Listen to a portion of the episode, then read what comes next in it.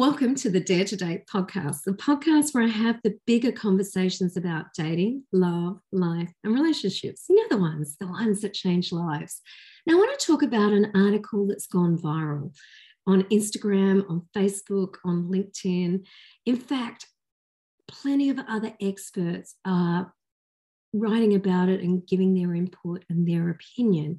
Now, I have to admit that I've wanted to talk about this particular article from the first day I saw it written, but due to life circumstances, I haven't got it, gotten to it until now. Now, the article's called The Rise of Lonely Single Men, and it's written by a male psychologist called Greg Matos. And I want to talk about it in this week's podcast. Now, before we get started, I am a coach for men and women, and men and women are equal. But what I find in my experience is they come from different perspectives, and it often causes them to miss each other. Men have dating skills gaps, and women have dating skills gaps uh, that cause them to miss out on meeting each other. But before we get on to that, because I'm going to talk about the article and I'm going to talk about what you can do to avoid being in being one of those lonely single men or alternatively being a woman who's missing out on great guys. Now, he came up with a few key findings in the article, which I'm going to go through. But first of all, he said younger and middle aged men are the loneliest they've been in generations, and it's probably only going to get worse. Now, he goes on to say that's not his typical rosy view of relationships, but he's finding it is a reality nowadays. Now, over the last 30 years, men have become a larger proportion of the growing group of long term single people. And look, why you don't need a relationship to make you happy. There's plenty of research that's found that men, particularly, are happier and healthier when they're in a relationship. They even live longer. So it's more important to men. And it's why this rise of the lonely single men is more disturbing. So he talks about three broad trends that are in the relationship landscape that suggest that heterosexual men are in for a rough ride ahead. Now, the first trend is dating apps. Now, dating apps are where a lot of people go to meet people. I think in the US, it's 50 to 60% of people found their relationship in line. And in Australia, it's probably a third of people. Now, the problem comes that at the moment, statistically, this was in the US, 62% of users are men. So there are more men online than women. So the competition is much more, it's bigger, right? And women get overwhelmed online. And there's plenty of research to find this out. For a lot of women, they might put a profile up and they instantly get matches, whereas a guy will put a profile up and nothing happens for weeks. So guys tend to get quite frustrated women get quite overwhelmed. And, you know, when I was single, I did have this experience. So many that you couldn't talk to them, that you, you know, sometimes the women's dating skills, because they're so overwhelmed and they've got so much apparent choice, that they miss out on great guys. So the competition online is one of the broad trends. And you know, a lot of people aren't meeting in person. Now, as a relationship coach, I help my clients meet in real life, meet online. You can meet someone anywhere and everywhere. It all depends on the approach you take and, you know, putting in some work and some effort into yourself. And, you know, so I know that you can meet in the line at the coffee shop, you can meet at a meetup group, you can meet at a singles event, you can meet online anywhere when you have some of those skills. Now, the next trend is relationship standards. So, what he's saying, there's a trend that women are becoming increasingly selective because they seem to have more choice, that they're being more selective than they usually are.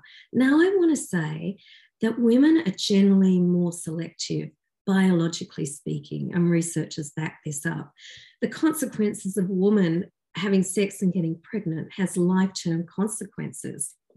So, bio, biologically speaking, uh, we're made to be a bit more selective. But because of this uneven number and women being overwhelmed, they're more selective in the people who contact them. And, you know, I, I would say that they're not always selective on the right things, but we'll talk about that later. Now, he was saying that from his audience of female members, that women prefer men who are emotionally available, who are good communicators, and who share their values. Well, they may prefer them, but I see a lot of women not choose that. Now, the next thing he said, there's a skills deficit for men. And, and what he said is, is it means there's relationship skills gap that if not addressed will likely lead to fewer dating opportunities and longer periods of being single because the women have less patience for poor communication skills. And, look, I absolutely agree with him there.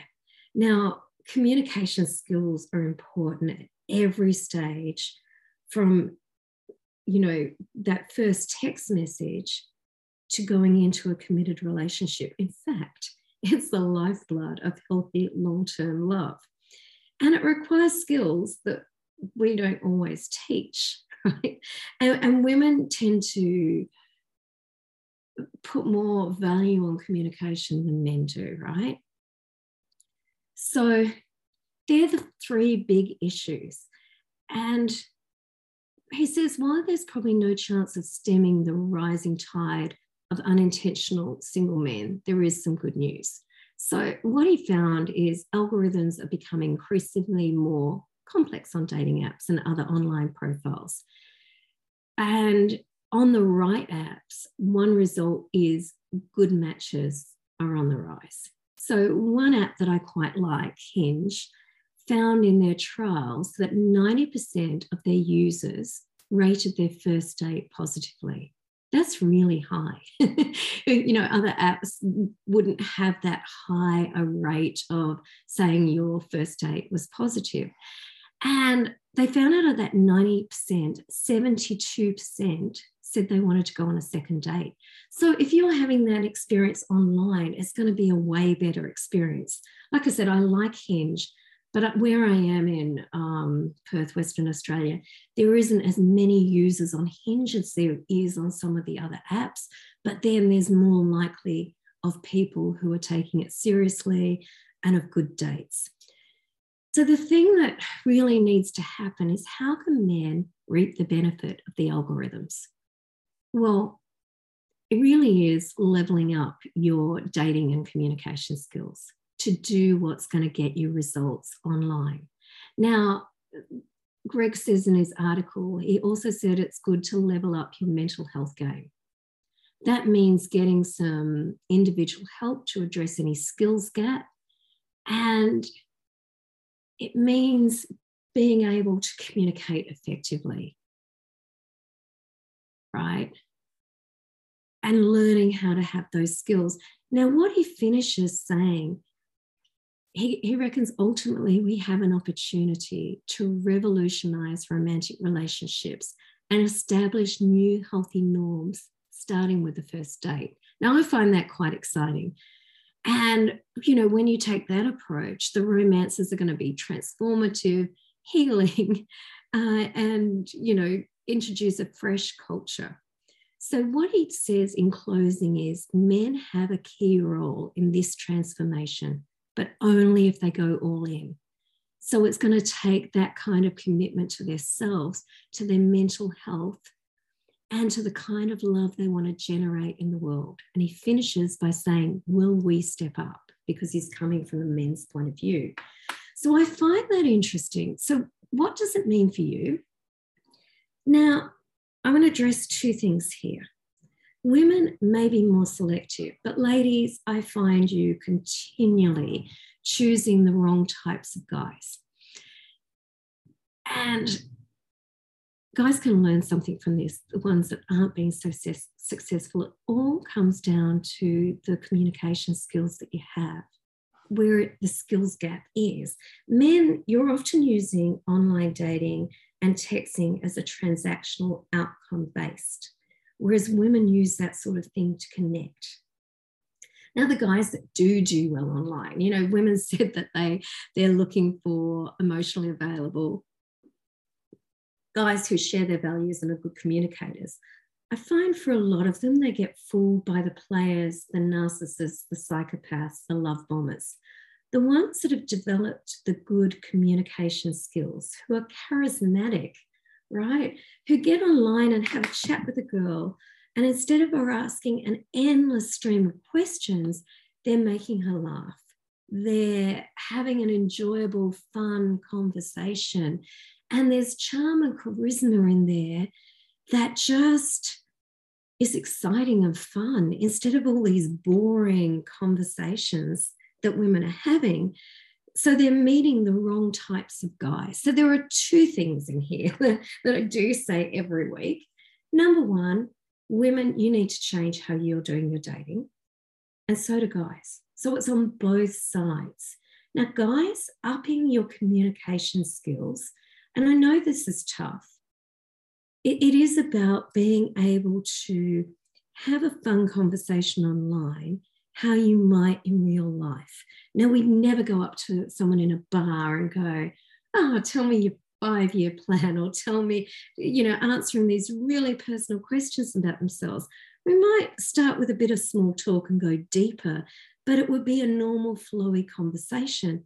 The rule of thumb is you've kind of got to replicate that online right?